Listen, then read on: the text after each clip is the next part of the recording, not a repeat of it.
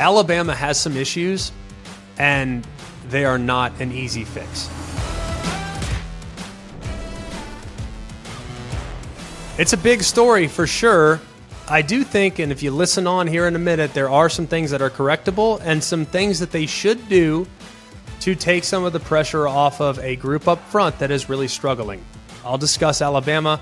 I'll discuss the college football world with you because it's a Monday edition of Always College Football. A great show lined up. Mondays are my favorite day of the week.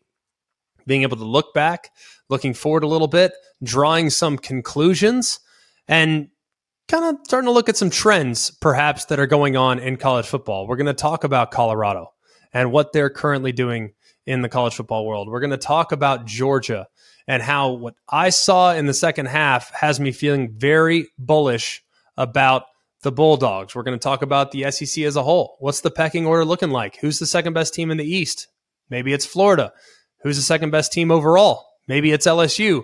We're going to talk about the ACC and the depth of the ACC because there's not enough people that are giving that conference as a whole the love that it deserves. I'm going to tell you the unsung hero position of college football that nobody really knows about. I'm going to tell you why there's a quarterback on the West Coast that's playing better than anybody, and he does not currently own a Heisman trophy. And then I'm going to tell you where I would rank teams right now. The top 10 teams in college football, according to me. Granted, it's just three weeks in, a lot of incomplete grades for a lot of teams, but how I would have them stacked up at the moment based on what they've done to this point how consistently they're playing, and how they've addressed issues from last year, or how they've maintained or regressed in areas that were strengths a year ago. I'm Greg McElroy. Along with me, as always, Mark Kubiak, Jack Foster, and Jake Garcia. We appreciate you coming to us, and we continue to appreciate the support that you're showing the show. We have had an amazing an amazing start to the college football season as far as views, as far as subscriptions to our podcast. Please continue to subscribe to the podcast wherever you get your podcast, whether it's Spotify, Apple Podcasts, you name it, subscribe. If you could, leave us a rating. Five stars would be amazing. Not going to beg for it. If you don't think it's good, if you want to leave it one, that's fine. I hope you don't. I take that back. If you're going to leave one, just don't bother. Uh, but then again, we really appreciate the continued support. And we see you guys leaving reviews on the podcast platforms as well, especially Apple Podcasts. Thank you for the reviews. We really do appreciate it. We read every single one of them. And it means a lot to us that you guys are willing to say those nice things about what we're trying to do here on the platform. So without much further ado, here are the top 10 teams in my world as I see the college football season playing out. The AP poll has never been something that I've put a ton of stock into. I think a lot of people that vote on the poll do an amazing job. By the way, it's a thankless job and we appreciate your contributions to the sport. But I feel like we have a tendency when evaluating the poll is that, well, this team won. It wasn't pretty, but we'll just keep them where they're at until they're bounced, right? And I don't think that's always the right way of approaching it. I think we have to be willing to adapt and to evolve our poll based on how a team performs week to week. You can move up, you can move down, you can move sideways, whatever the circumstances are. If you're in the top 25 this week, doesn't mean just because you win, you're going to be in the top 25 next week. This is based on performance on a week to week basis. So I decided to put together my top 10 based on what I've seen through the first three weeks of the college football season. Now, this is going to change drastically next week based on performance. There's some great matchups coming up here in week number four. So take this for what it is right now. The way I use the poll is this is a snapshot, a picture, a photograph of the college football landscape based on what we know up to this point how teams are operating offensively and defensively, maybe things that were a problem last year that they've improved, or things that contributed to their success last year.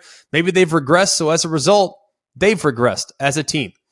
At number one, I have Georgia. You're going to say, wait, hang on a second. Slow start against South Carolina. Fair enough. More on that in a minute. Georgia in the second half is the Georgia I want to see from this point forward. That team in the final 30 minutes against South Carolina, that's a national champion right there. If we can get that continued performance, and albeit maybe I'm a prisoner of the moment, it's the last 30 minutes of Georgia football I've seen. I know the slow starts are an issue, but that right there, that's what I come to expect when I turn on the tape and I watch the Georgia Bulldogs. At number two, bit of a surprise and a shakeup from what most people would have. I have the Washington Huskies. I think Washington right now is dominating everyone they play. You can say, well, it's against lower level competition. Fair enough. Feel how you want to feel about Boise. Feel how you want to feel about Michigan State. I can live with that. That passing attack is ridiculous. And I think they've shored up some issues on the defense that plagued them at times last year. Number three, Florida State. Florida State has the best win. You're going to say, what about the Boston College performance? You're going to notice here when I get to my 10 things I learned, it's easy to kind of lose sight of the bigger picture. Florida State is the best win of the season, and it was only improved based on LSU's performance this past weekend against Mississippi State. Some of that had to do with Mississippi State. Another part of it, though, had to do with the fact that LSU had the most complete performance of the entire weekend. Florida State beat them and beat them convincingly in week one. That's why Florida State has the best win as of right now in the college football calendar. Number four, Texas. Even though their win against Alabama Last week, had we done this exercise, I might have had Texas at number two. Behind, uh, I might add, Florida State.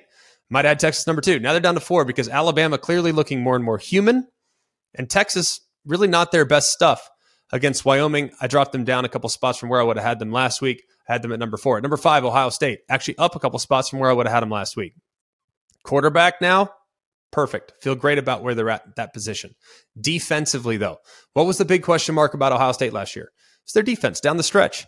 Well, they have clearly addressed that issue. They went up against a Western Kentucky team. You're going to say, well, it's Western Kentucky. That's a good offense. That's a team that scores. They didn't have a whole lot of issues with them. At number six, I have the Michigan Wolverines. Have had them a little higher last week, dropped them down. The offense has yet to really look consistent along the line of scrimmage. Michigan's bread and butter is running the football. JJ McCarthy has been outstanding in the first two weeks of the season until he wasn't this past weekend. Made some careless decisions, had a couple balls picked off. So I dropped them down to just a little bit because the identity that I've come to know about Michigan is that they are a run first outfit. And while they did so well last weekend, the offensive line doesn't look quite as dominant as it was a year ago. At number seven, I have the USC Trojans. I think USC's better on defense. Some people will say, well, they haven't played anybody. I don't disagree whatsoever. But I look at their individual personnel, and I do believe that that group collectively is better than they were a year ago. I have them at number seven. At number eight, Penn State. Not that dissimilar to where the AP poll has them. Penn, AP poll has them at seven. I have them at eight. Part of it last week, difficult road game. Defensively, I am thrilled with what I've seen from Penn State up to this point. Really love what they have going on that side of the ball. Secondary looks outstanding. Great, great, difficult plays in the secondary, picking off passes, making life very difficult. So, very impressed with what I've seen from Penn State defensively. Would like that run game against quality competition to be a little more consistent. And Drew Allar, I think, is, even though it wasn't his best stuff last weekend, I'm very optimistic about what he's ultimately going to become as a player. I have them in at number eight. Number nine, I have Notre Dame.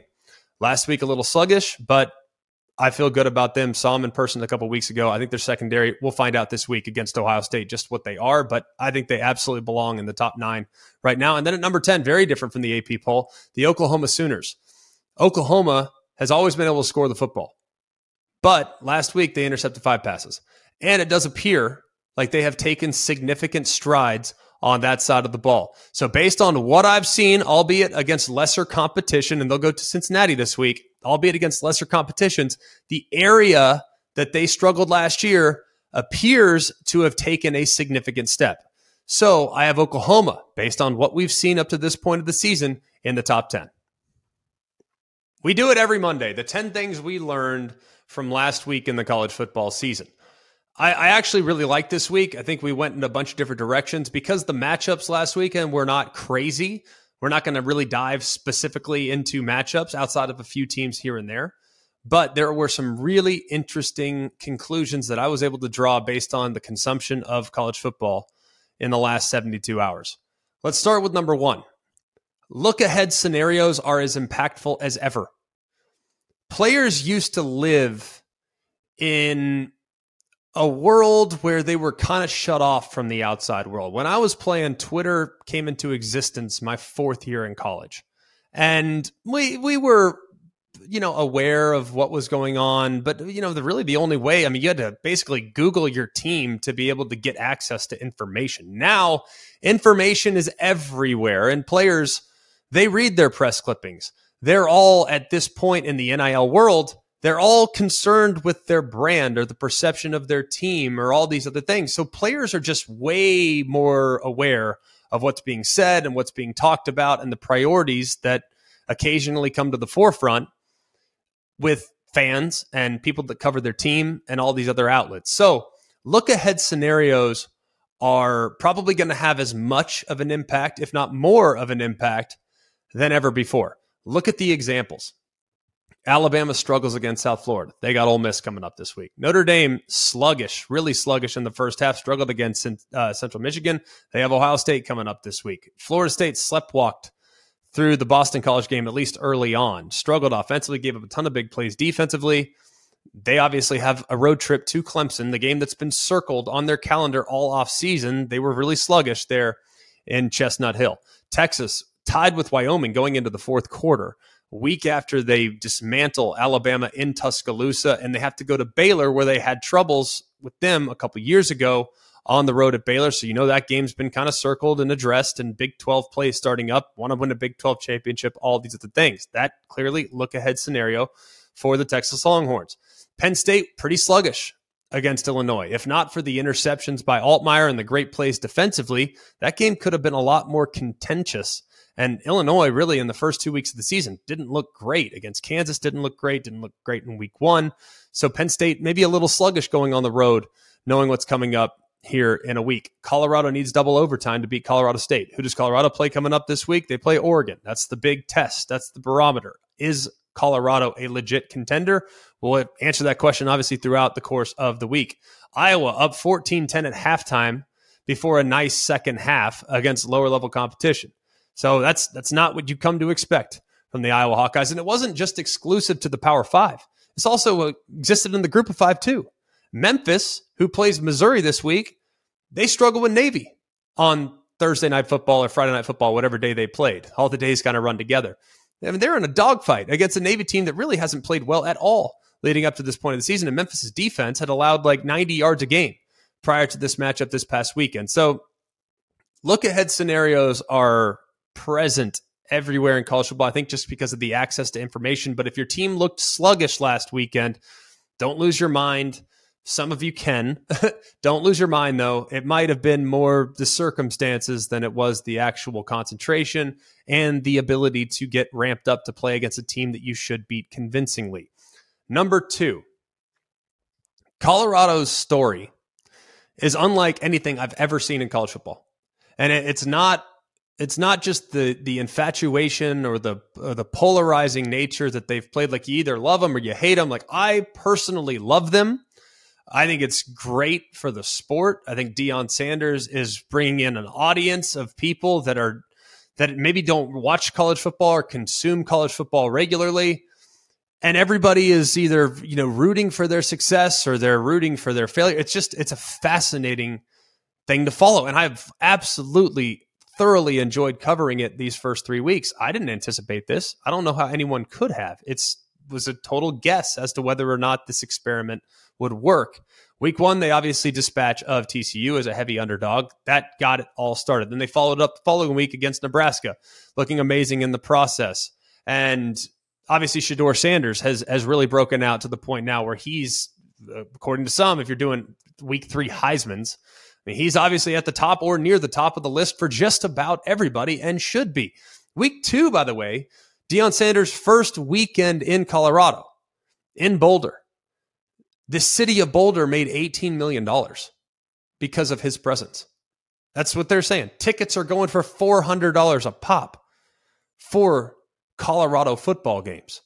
Week three, big face off, a lot of smack being talked before the game. People starting to throw jabs and barbs, and Jay Norvell saying these things about Deion, and Deion responding by giving everyone on the team glasses, handing out glasses to all the shows that were on campus. More on that in a second and and really just kind of running with it. And then all of a sudden you get to game time and you got Dwayne Johnson, the rock, if you will, that's on campus rocking a Colorado jersey, guest picker, one of the biggest celebrities in the world is there in Colorado. You got Lil Wayne who who runs out of the tunnel alongside the Buffaloes to get everybody fired up. You got Master P and Offset from Migos that are playing ping pong in the locker room before the game.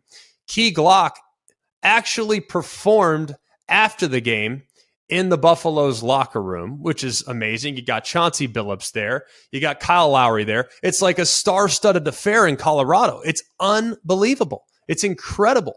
Then you think about all the shows on campus that they had. You had game day. You had uh, Fox Big Noon Kickoff. You had uh, other outlets that were there as well. Then I'm watching NFL football. As soon as the afternoon games finish up, there's Deion Sanders on 60 Minutes. I mean, it is absolutely incredible to think that Colorado has sold out season tickets for the first time in 27 years. They've made $430,000 just on ticket sales in the last week.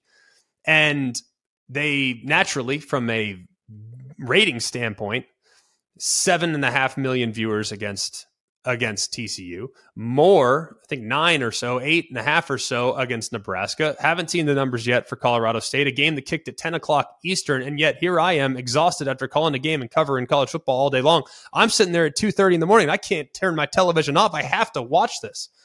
It is one of the most fascinating things I've ever seen. And it has been so much fun to follow. Now we're going to find out what Colorado can do this week against Oregon, and we'll break that game down here moving forward. But it is really fun to have Colorado moving the needle like this, and not just as a college football program, but as a a pop culture phenomenon. It's it's really neat, man. It's really really fun. And I look, I'll be honest with you, I'm rooting for them. I want it to continue. I want it to continue to feel good because it is one heck of a storyline to follow that we haven't quite seen in college football ever. So kudos to Deion kudos to all the fan support that they've generated. When I got on social media, and like I said, I went to bed at like 2:45 on Saturday night. The game wrapped up at about 2:24. So, went to bed pretty late. I wake up the next morning. I think a lot of people probably did fall asleep during the game, understandably so. Almost every other tweet in my timeline was something referencing Colorado. 22 million impressions on Instagram in the last week for Colorado football, 6.3 million impressions on Twitter. We're talking about a group that is expanding beyond the college football world. it's truly remarkable, and it's it's just an incredible storyline to follow. At number three, Michael Penix is playing better than anybody at the quarterback position in college football. Now, I know a lot of people will say, well, you know, against who and, and all these other things. Fair enough. Totally get that. Okay. I, I can back it up with statistical support. Every time he drops back, Washington gains 11 and a half yards. Think about that. Every time he drops back, Washington gets a fresh set of downs. He is getting sacked on less than 1% of his dropbacks less than 1%. Ball's getting out. He's uh, identifying wide receivers.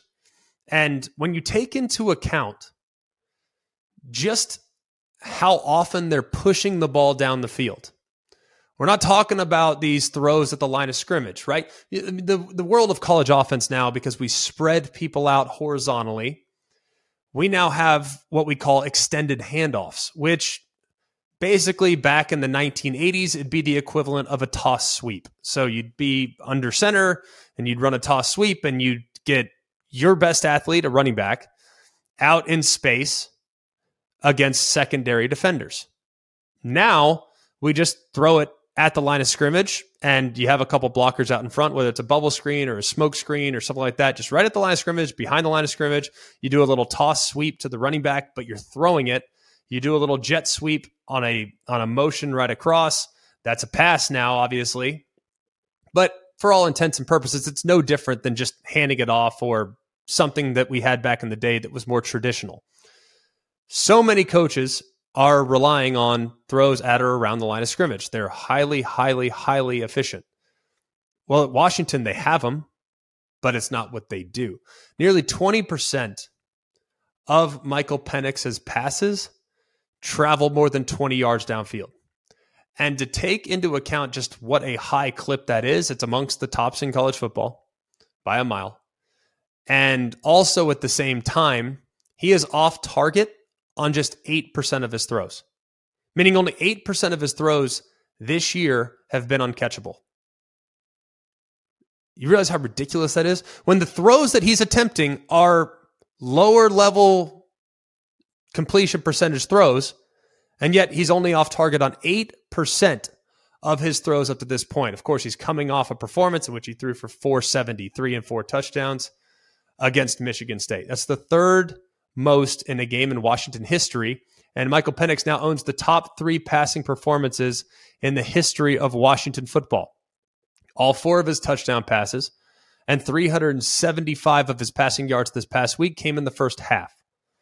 Josh Rosen and him are the only Pac 12 quarterbacks in the last 20 years to have 375 and four touchdowns and a half. Okay. What he is doing right now from an efficiency standpoint is unrivaled in the sport. And I, I've been high on him coming into the season. As you guys know, I had Washington winning the Pac 12 in the preseason. I love what he's doing, but he's even better than I anticipated as of this moment. And while I love Caleb Williams, I think he is incredible, absolutely incredible. The efficiency that Michael Penix is playing with is unrivaled in the sport, especially when taking into account you go on the road to East Lansing against a team that has at times struggled against the pass, but he made mincemeat out of them, and his weapons and receivers are in some ways uncoverable. Michael Penix, if I had to fill out a Heisman ballot today, he's my Heisman pick.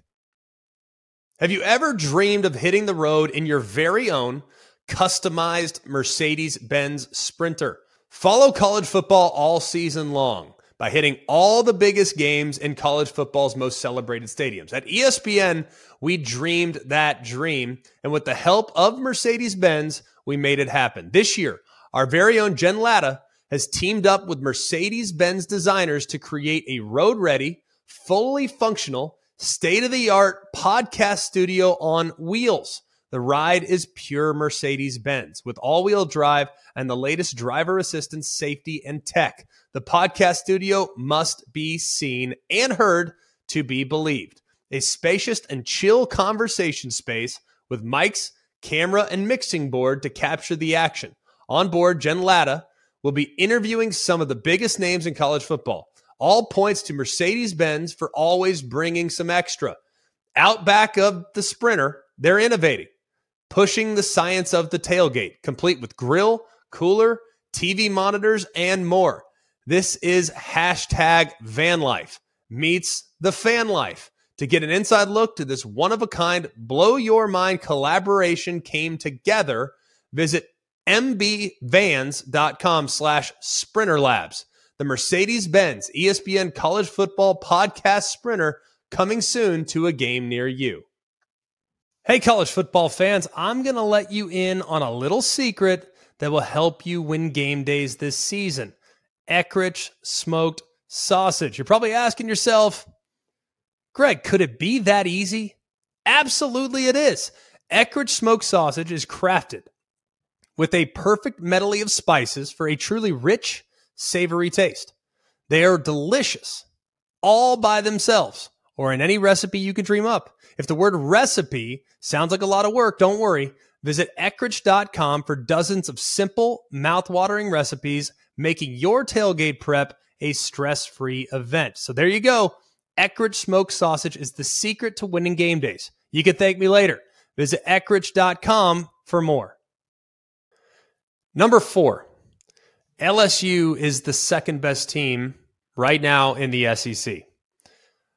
Part of this has to do with the development of Jayden Daniels. And if you watch the performance against Mississippi State, and let's be real, a lot of this has to do with how Mississippi State decided to cover LSU. And there's still some things that I'm not quite sure what they were trying to do or what they were thinking. But we're talking about a guy that on third downs, on fourth downs, fourth and shorts, fourth and mediums, hey, Jayden, you stay on the field. We're going to trust you. And then boom, slot fade to Malik Nabers. They ran that play, had to have been six, seven times. And Malik Nabers is incredible. We we know that. He's an amazing, amazing player. But if you look at just how efficient Jayden Daniels was at the position, he's got to be the number one quarterback in the SEC. Conner Weigman is is right there, one and two with how they're playing at the moment. But if you look at some of the throws, man, he was four for four on throws that traveled 20 or more yards downfield with 152 and two touchdowns. And it's not like these were, you know, catch and run situations, man. He is dropping it in the bucket. And these are low percentage completion plays, and he's making it look really, really easy. He also obviously added a bunch of yardage with his legs. And as that running game, even though there were strides, there were reasons to believe that that group is starting to get a little bit better, the running backs, that is. Uh, Jayden Daniels is still the biggest threat on that LSU team to be able to create balance and to take some of the pressure off the passing attack. Brian Thomas is starting to come on as a legit number two. And then you look too at, well, defensively, I know that they really struggled in week one against Florida State. They had a difficult time, but they're starting to figure themselves out just a little bit. Now, can they clean up tackling? Perhaps, sure. I mean, if we're going to nitpick, they can probably be a little more sound when it comes to just tackling across the board. But you think about the fact that in the first five drives for Mississippi State, they had just nine yards of offense. Just nine yards of offense on the first five drives. They registered four sacks. They registered seven tackles for a loss. They had four quarterback hurries, so they were applying pressure up front. They had four pass breakups, including multiple tipped passes at the line of scrimmage. So, how are they able to create pressure and get their hands up when they can't get home? I mean, that is very difficult to do. And I am thoroughly impressed with what I've seen since week one from LSU's defense in their front seven. The back end coverage was pretty good, relatively speaking. And look, the garbage time score, if you're going to look at it, I mean, it's really the only drive that really comes to mind beyond the you know the drive at the end of the half where Woody Marks kind of found the edge and and was able to bust off a, a real long run play outside the tackles. They didn't really do a great job in contain.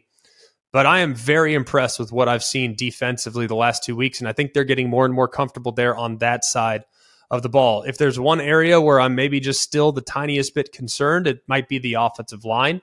Obviously, a couple penalties from that group, but overall, looked like they're you know starting to figure things out just a little bit. So that's a group that I'll continue to evaluate as they move forward. But right now, LSU playing very good football in the bounce back after what was a disappointing Week One performance against the Florida State Seminoles. Number five, Billy Napier and Florida are a reminder that sometimes you just have to be a little bit patient, just a little bit patient when it comes to drawing conclusions on what a team might or might not be. Now, they're starting to get it going a little bit down at Florida. Talk to my folks down there, talk to some of my sources down there. They were extremely confident going into the game against Tennessee. They felt like they had a great plan.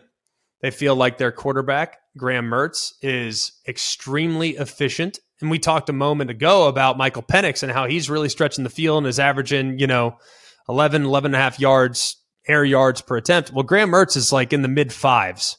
So quite the opposite as it relates to what they're asking the quarterback to do. Now, at some point, yeah, they're probably going to have to push the ball downfield a little bit more. But Graham Mertz is taking what the defense gives him. Completed 19 of 24 for 166. So, not really the big play potential right now, but it feels like that might be coming. It feels like it could be en route here pretty soon. And when I went back and rewatched the Utah game last week, it wasn't as far off as maybe you felt like it was when watching it the first time around. There were a ton of self inflicted mistakes. There were pre snap infractions that had them behind the sticks. They got into the red zone multiple times and came away with zero points. So they did do some positive things against an excellent group defensively for the Utah Utes. So I was probably a little bit quick to judge their inefficiencies and then upon further review, I'm starting to feel a little bit better. The offensive line is starting to come together. Their running game is very dynamic. So we know that Montrell Johnson, he's that pounded out, not a home run hitter, right? But he's going to get you the hard yardage. He's going to make a one cut and he's going to go vertical. He's going to try to run through contact and just push the pile. But Trevor Etienne is a dynamic weapon. Will he ultimately start to receive two to one touches in favor of Montrell Johnson? Probably not. I like the balance that they've tried to create there. Hey, man, this guy's going to beat you up and this guy's going to take it the distance.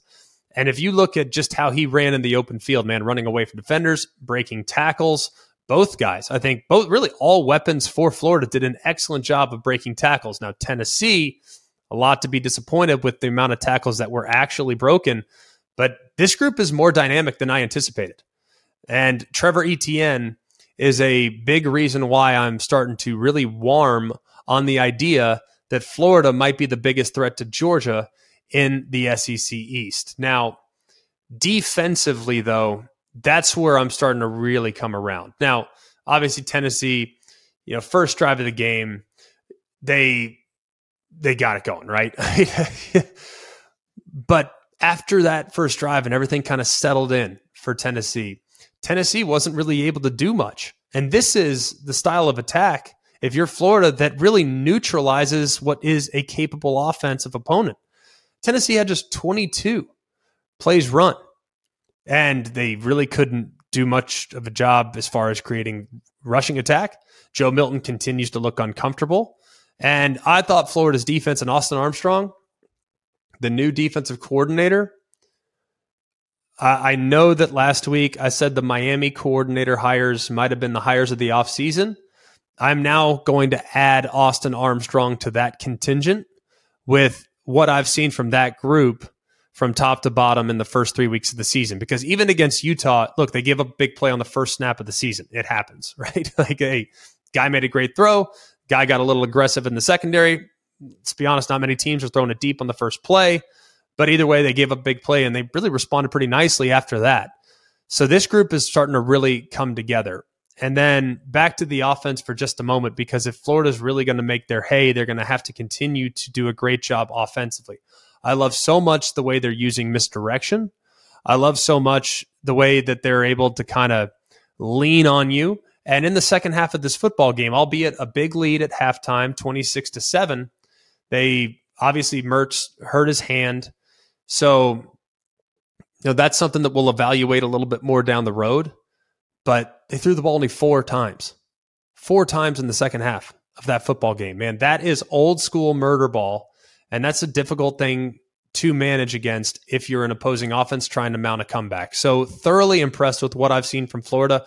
And then just because I like to find the silver lining, you guys know me. Is Florida ultimately going to play their way into SEC contention this year? I'm not sure I'm willing to go that far just yet. I think the gap between them and Georgia is still fairly significant. But Florida now has gone from a team that I think you can get to a team that I'm not sure I want to play. And that's a pretty big transition over the course of a three game season. Granted, we're just three games in, a long way to go. But Florida appears to be in, heading in the right direction with the right coach and the right process to return to prominence in college football. Number six, Alabama has some issues and they are not an easy fix. Okay. But here's what needs to happen. And a lot of people will look at the quarterback situation and we'll get to that in just a minute. But here's what needs to happen first if your offensive line is a liability, hear me when I say this.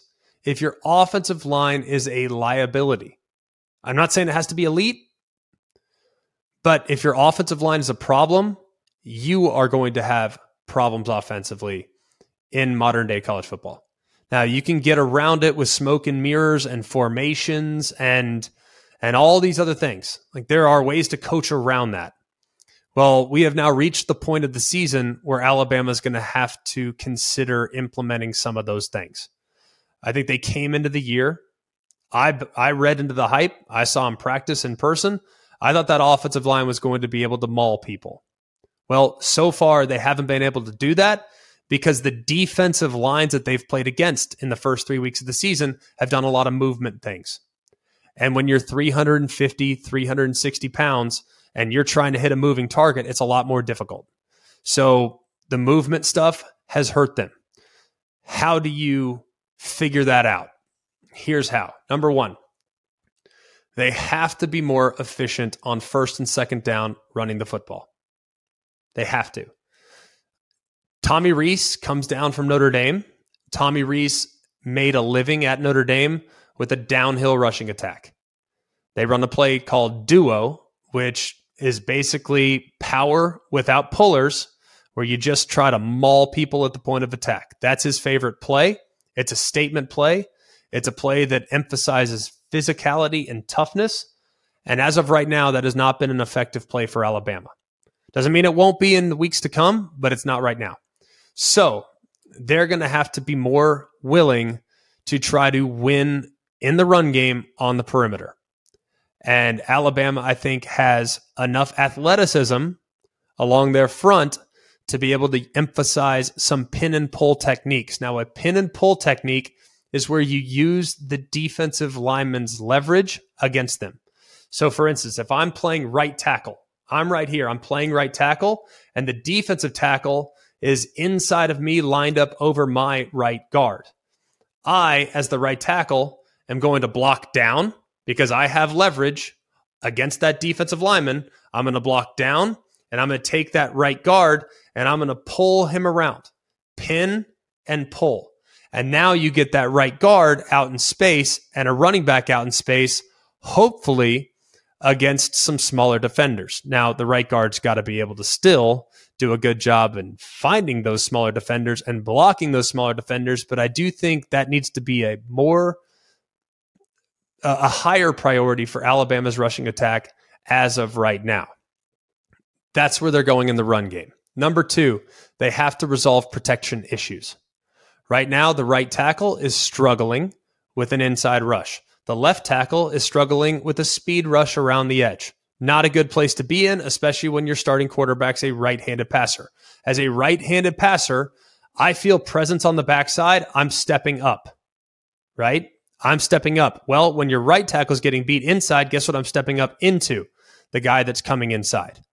So they have to figure that out at the moment. Here's how you do it you take a tight end, you line that tight end outside the left tackle, and you help against that defensive end. You line a running back up on the left side of the quarterback. He helps on the defensive end. They're called chips, they're called bangs. You have to use some of those techniques to be able to help your true freshman left tackle that's struggling right now with the speed of the game. And then your right tackle can't be over aggressive with his pass set. And he's got to understand that that defender has to beat him around as opposed to inside. So I think they're going to do some things from a formation standpoint to take some of the pressure off the edges of that offensive line. And here's the last thing that they need to start to employ screens, draws, and condensed formations. This is in the weeds football, guys, but this is what we do. I love the game. I love to find solutions. I love to evaluate tendencies. Pass rushers love space and rhythm if you're snapping it on the same cadence every time, they're able to anticipate the snap and run with their ears pinned back. That's in obvious passing situations. But when you're starting to use misdirections and you start to run screens, they can't rush up field so significantly because the screens might hurt them. Draws, if you look like you're getting ready to throw it and they rush up field, hand the draw. Quarterback draw, that can hurt you. Condensed formations, you start to bring the receivers closer to the tackles, tight ends closer to the tackles. And that way they don't have as much room to operate with and they have to operate more in a phone booth. That is what you need to do from a formation standpoint and a play calling standpoint to say, take some of the pressure off the offensive line. And then at the quarterback position, as of right now, with the issues that the quarterbacks are having and the offensive line is having, the more mobile option is going to give you the better chance to be successful. So that means Jalen Milroe at this point, I think gives them the best chance to have success offensively whether you move the pocket with sprint outs, whether you use misdirection with fakes and bootlegs and nakeds and things like that, his legs can be a weapon. And they need to use them as such. Whether it's design quarterback run, quarterback sweep, quarterback power, things like that can be beneficial to Alabama's offense moving forward. They're not completely inept. They're not. They have talent. They just need to make some adjustments to make sure that those guys aren't put in difficult situations. At number seven, Georgia in the second half of the game against South Carolina is what I want to see from them moving forward. That's what I want to see. First half, Spencer Rattler comes out. He's absolutely red hot. Dowell Logans has an amazing Loggins, excuse me, has an amazing plan, getting the ball out of his hands quickly. Spencer Rattler, one to two to three to run. He didn't hold it, and he did the best he could to try to keep that defense honest, knowing that his offensive line up to this point has been a little bit of a liability. In the second half, Georgia made the tweaks. They made the adjustments and they got a whole heck of a lot more aggressive. They started to emphasize pressures. They started to bring guys from the second level. They started to move guys up front and twist guys and started to really start to dictate along the defensive front. Early, they looked like they were just kind of letting the game come to them. In the second half, they said, forget it, man. This guy's chopping us up. We're going to come after him. And they did just that. They made life very, difficult for Spencer Rattler in the second half of that football game. And they need to continue to do that on defense if they're going to become the defense that they are always likely going to finish up as in the college football season. Offensively, the slow starts continue to be a bit of an issue. Okay, we understand that they need to figure out a way to get off to a little bit better start. They have a young quarterback, probably a little anxious, probably a little nervous there in the first half of the football game. It's to be expected. We all were in our first year as the starting quarterback, but they got to find ways to make him more comfortable there in the first half. But in the second half, it really got going when the run game got going.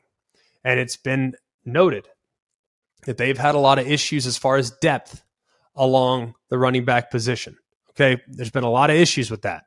Kendall Milton, has been way less than 100%, I think, in the first few weeks. Branson Robinson, obviously not available because of the injury that he suffered in fall camp, but welcome back to college football, Daijun Edwards. Big spark. Big spark after not being available the first couple weeks, had the MCL sprain. He had 20 carries and a career best 118 yards and a touchdown he's going to be so important to their success moving forward because Carson Beck's going to be an excellent quarterback in time. But you have to take some of the pressure off the passing attack, especially allowing more play action passes down the field. Carson Beck, once they settled in and they started to establish the line of scrimmage, he was able to hit some one on ones downfield, and it led to some big plays. So I think that that second half version of Georgia is a team that nobody wants to see. They dictated defensively, they ran the ball much more efficiently, and Carson Beck got a whole lot more comfortable after halftime. The only thing that you got to address now is the kicking issues. Naturally, a problem for Georgia in the game against South Carolina, and that could plague them down the road. Hey, college football fans, whether you're on the field or in the stands, make sure you're well protected, like having a solid defense to shut down that wide receiver in the final quarter opening lanes for your running backs to do their thing. And of course, reliability when protecting your quarterback because great coverage is a game changer. That's why Allstate provides that same protection off the field, giving you reliable coverage and game winning protection for everything that matters, helping you stay game day ready every day. So get protected with Allstate. Visit allstate.com or call a local agent today to learn more. Brought to you by Allstate. You're in good hands. Insurance coverage is subject to terms, conditions, and availability. Allstate Fire and Casualty Insurance Company and affiliates, Northbrook, Illinois. Every college football season, Goodyear knows the importance of winning on the road. The road will always demand confidence the confidence to handle whatever the journey brings and to perform under tough conditions. And just like the players and fans of college football, Goodyear is ready. Are you ready for the road? Visit Goodyear.com to find the right Goodyear tires for whatever road you're on this season. Goodyear, more driven.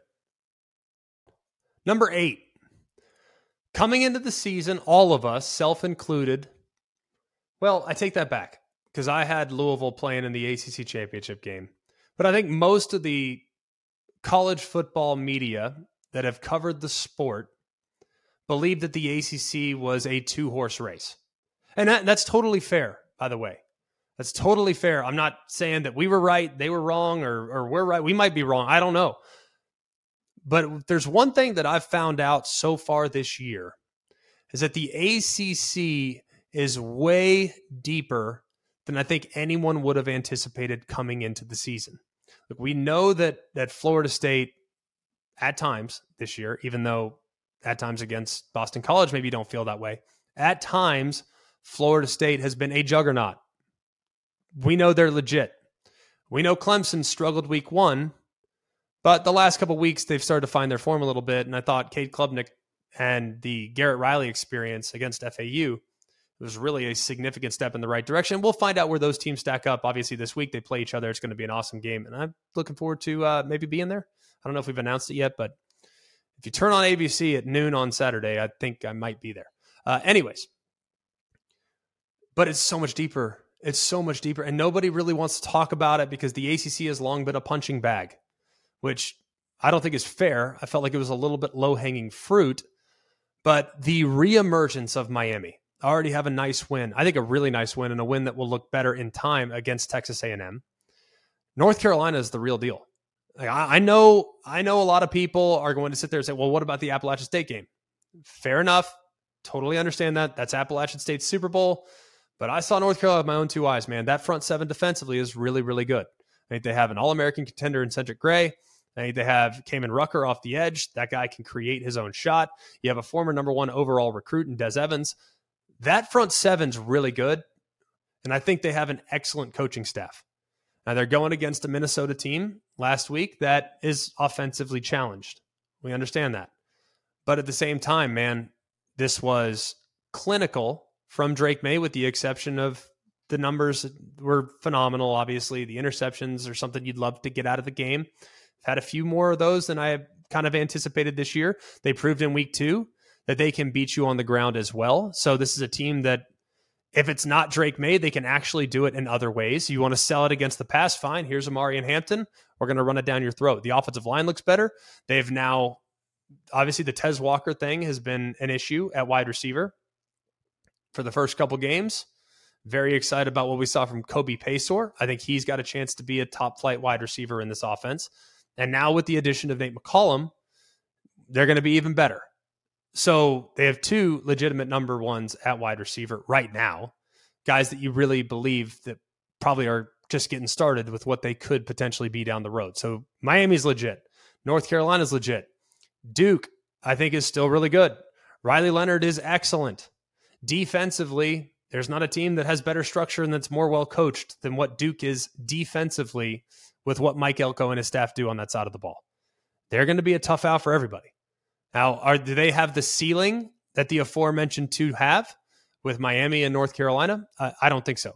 I don't think their ceiling's that high, but I think they're extremely well coached. I think they have an excellent quarterback, and I think everything that you get against them, you're going to have to earn. They're not going to give up free plays. They're not going to bust coverages. They're going to be sound offensively. They're going to be sound defensively, and you're going to have to play well to beat them. I think Duke's legit. And then Louisville after the first half of the first game against Georgia Tech, I was starting to wonder about my ACC conference champion representative. I have Florida State winning it, but I have Louisville in it. I was a little worried there after the first half of the first game. Since that moment, in the last 10 quarters, Louisville has been outstanding. They're running the ball with great efficiency. They have great speed on the perimeter. The defense is probably going to get more and more comfortable as they continue to move forward.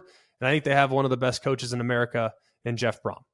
So the ACC is deep, and the ACC deserves your respect because for a long time, people have pointed at them and made fun of them and have said things that I, I even had a you know a good conversation with a very very highly regarded college football analyst that I have a tremendous amount of respect for. Uh, works in another network, but I, I really like listening to him. I think he does a really good job. He went as far as to say that the ACC has been trash. No, no, it's not. The ACC is legit and it deserves everyone's respect in the first three weeks of the season. At number nine, is the backup quarterback position the most important position that nobody ever talks about? Like nobody talks about the backup quarterback or depth at quarterback. Nobody talks about it. And yet, if you look at last year, you look at how many backup quarterbacks are playing meaningful minutes for teams that are in contention. A lot of teams are look, your quarterback goes down, you're in trouble. Like, we know that. that. That that's to be expected. But if you have a backup quarterback, just ask Texas last year when Quinn Ewers was lost and Hudson Card was inserted in the lineup. They didn't play quite as well. Obviously, lost to Bama, lost Texas Tech. They didn't play quite as well. Having a backup quarterback is massive in college football nowadays, especially knowing the nature of the portal. How many guys are starting week one starters that were somewhere else last year buried on the depth chart that transferred, won a starting job, and now they're at a new school? There's a million of them. There are a million. So if the gap between your starter and your backup is ginormous, then you're probably going to have some serious issues. I was on the call this past week for the backyard brawl. West Virginia loses their starting quarterback in the first eight minutes of the game. Well, the backup quarterback, Nico Marchiol, goes in, doesn't light it up statistically, but made good decisions, didn't do anything dumb, just survived and advanced. In the absence of their starter, Garrett Greene, who's who's in, in some ways a game changer, but their backup quarterback was ready for the moment, made some key passes in the process, had a touchdown pass, made good decisions in the run game, in the in the zone read game, and they found their way to what was a hard fought victory against Pitt. Having a backup quarterback is of the utmost importance. I'm going to go through a list of the teams that either we've seen the backup quarterback or we need to see the backup quarterback or you know they've gotten an injury or they're having to bridge the gap between a, a, a young guy maybe a freshman down the road what have you alabama we've seen three quarterbacks for alabama so far all right jalen milroe the first two weeks tyler buckner clearly not the answer Ty Simpson, maybe he's the answer. I don't know.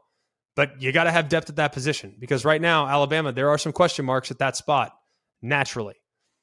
Utah, they're sitting undefeated without arguably their best player. Nate Johnson started last week. Bryson Barnes started the first couple. Bryson Barnes, I thought, looked really good against Florida, did some really nice things. Nate Johnson's been an incredible change of pace, but was thrust in the starting lineup last week and looked really comfortable in the process. Arizona State, They've lost three quarterbacks to injury already this year. Jaden Rashada is out four to six weeks. Drew Pyne got hurt against Fresno. Trenton Bourguet also got hurt. So they have some issues as far as depth at quarterback. They're without three already at Arizona State. How about Pitt? A scenario here where Phil Jurkovec is completing 34% of his passes. He's not playing well. Through two terrible interceptions in the game against West Virginia, led to 10 points Pitt lost the game by 11, I might add.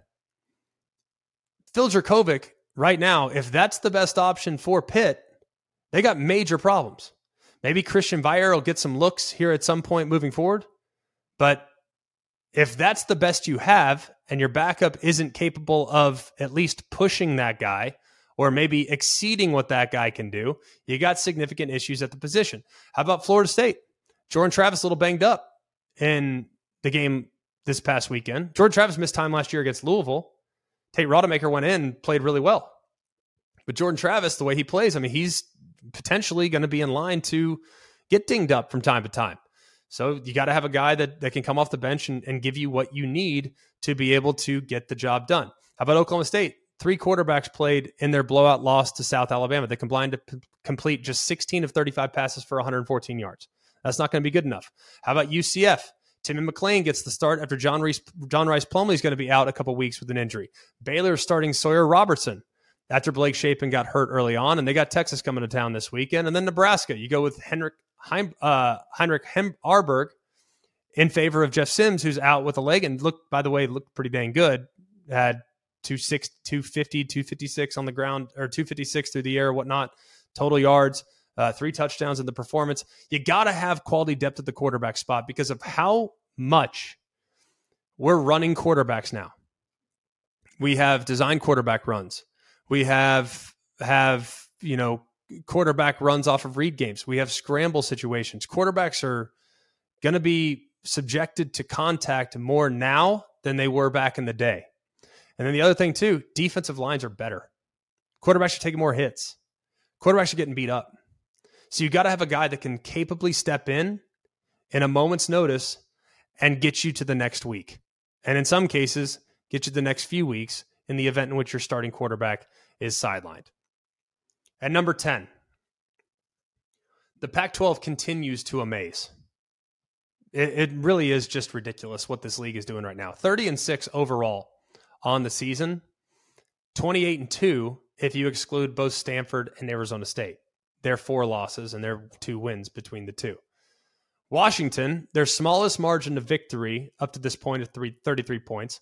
They're averaging nine and a half yards a play. And not a single team has shown any ability to slow down this Washington offense up to this point. Utah, now their wins haven't exactly been pretty, uh, but that's kind of beside the point. I mean, you're without Cam Rising and you're without Brant Kuithe, two of your best offensive weapons. Your best player in Cam Rising your best weapon in Brent Kuithe. And while the receivers and the tight ends, frankly, have done a pretty good job, when those guys get back, it's going to be a big, big difference. In the meantime, their defense is one of the best in college football. They're allowing 10 points a game. And to be 3 and 0, knowing who you've played up to this point and what you've been without is nothing short of remarkable. Washington State's maybe been the best surprise of the college football season up to this point outside of Colorado. And Cam Ward's thrown nine touchdown passes. Has rushed for two more. Has yet to throw a pick. They're sixth nationally in scoring, 48 points a game, and 23rd in yards per play. They're averaging seven yards a play. New offensive coordinator. Clearly, Cam Ward very comfortable, and clearly defensively with how they played against Wisconsin. It's not like they've played slouches. They played Wisconsin and got the job done. They currently sit in the top 25, and they'll welcome Oregon State in next week in what should be one of the better games of the weekend. How about Oregon State? Their rushing attack has looked dominant. I mean, absolutely dominant through the first three games. Uh, the defense was the best in the league last year, and they haven't really taken a step back whatsoever. They're 13th nationally and given up just 4.1 yards play. So the defense is awesome. The big question mark is DJ Uiagalelei, who has had a solid start to the season, right? But did complete fewer than 50% last week and had a couple picks in the process. So he's got to be really, really smart moving forward as they get into Pac 12 play. UCLA, we have barely talked about them, but they've won every game by double digits. Uh, they rank top 10 nationally in yards per play, eight and a half yards per play, and yards per play allowed. They're averaging just three and a half yards per play allowed. They have potentially a budding star in Dante Moore at quarterback, who I think is en route to just becoming a terrific player at UCLA. You got Laiatu Latu on the defensive side of the football, He's maybe the best pass rusher on the West Coast. The defense collectively looks better, and they continue to be really solid when it comes to what they can do with the run game as well. And then finally, we talked talked about them a little bit already. We know USC's legit. Uh, so we don't need to necessarily. I don't. I'm not selling you on SC. I think everybody's on board with what Caleb Williams and company can do, especially with the improved presence that they have defensively. But Colorado now the the flaws maybe a little bit exploited, a little bit against Colorado State. But you think about their bounce back ability, down eight, back against the wall, 98 yard drive. That's the type of stuff, man, that you talk about forever. Uh, a resilience when you don't have your best stuff. And granted, they survived uh, a lot of miscues from Mississippi State, but or Mississippi State from Colorado State, but they're just getting started, man. I mean, they're already surpassed expectations on what was achievable this year. Now you're looking at it's like, all right, can they get to seven or eight wins? I mean, it's it, when you're thinking, no, I don't think I like the over of three and a half, which I didn't. Full disclosure, because I didn't know what to expect. I was wrong. I mean, definitely wrong on Colorado. They are so far ahead of schedule and will continue to be a very difficult team to face because of their weapons on the perimeter and because of what they have at the quarterback spot with Shedeur Sanders. The Pac 12 is ridiculous, absolutely ridiculous, and it's gone next year, so enjoy it while it lasts. That'll do it for us here at Always College Football, and I want to encourage all of you to get some rest. Go to bed early. Make sure that that the kids are are all taken care of, but don't stay up watching shows after the kids go down. Or if you don't have kids, don't stay up until two two thirty in the morning leading up to this weekend because we have homework. We have some ridiculous matchups to get prepared for this weekend. Florida State and Clemson, that's 12 o'clock Eastern time on ABC. Colorado, Oregon, that's 3:30 Eastern time on ABC. You got UCLA at Utah. It's 3:30 Eastern time on Fox. You got Ole Miss, Alabama. That's 3:30 Eastern time on CBS. You got Oregon State and Washington State that's seven o'clock Eastern time on Fox. You got Oregon at Notre Dame at 7:30 Eastern time on NBC. You got Texas at Baylor. You got a bunch of other games that are highly intriguing. Highly intriguing. It is without question the best week of matchups here early in the college football season. So let's rest up. Let's be mature about our our process of being prepared to consume 12 to 14 hours of college football on Saturday. Are you guys ready? I know I'm ready, that's for sure. Check back with us on Wednesday. We will start to dive into the week coming up. We'll do what I love, what I hate. We'll do some other takeaways that we might have from the college football weekend that was. We'll interact with you. I encourage all of you to follow us on our social media at always CFB. Submit a question that you want answered on Wednesday's show that's that's something we do. We are continuing to move in that direction. So submit a question that you want answered, and we will make sure that it makes air on the Wednesday edition of Always College Football. For all of us here at Always College Football, for Mark, Jake, Jack, I'm Greg. We hope you have a phenomenal day, and remember, it's always college football.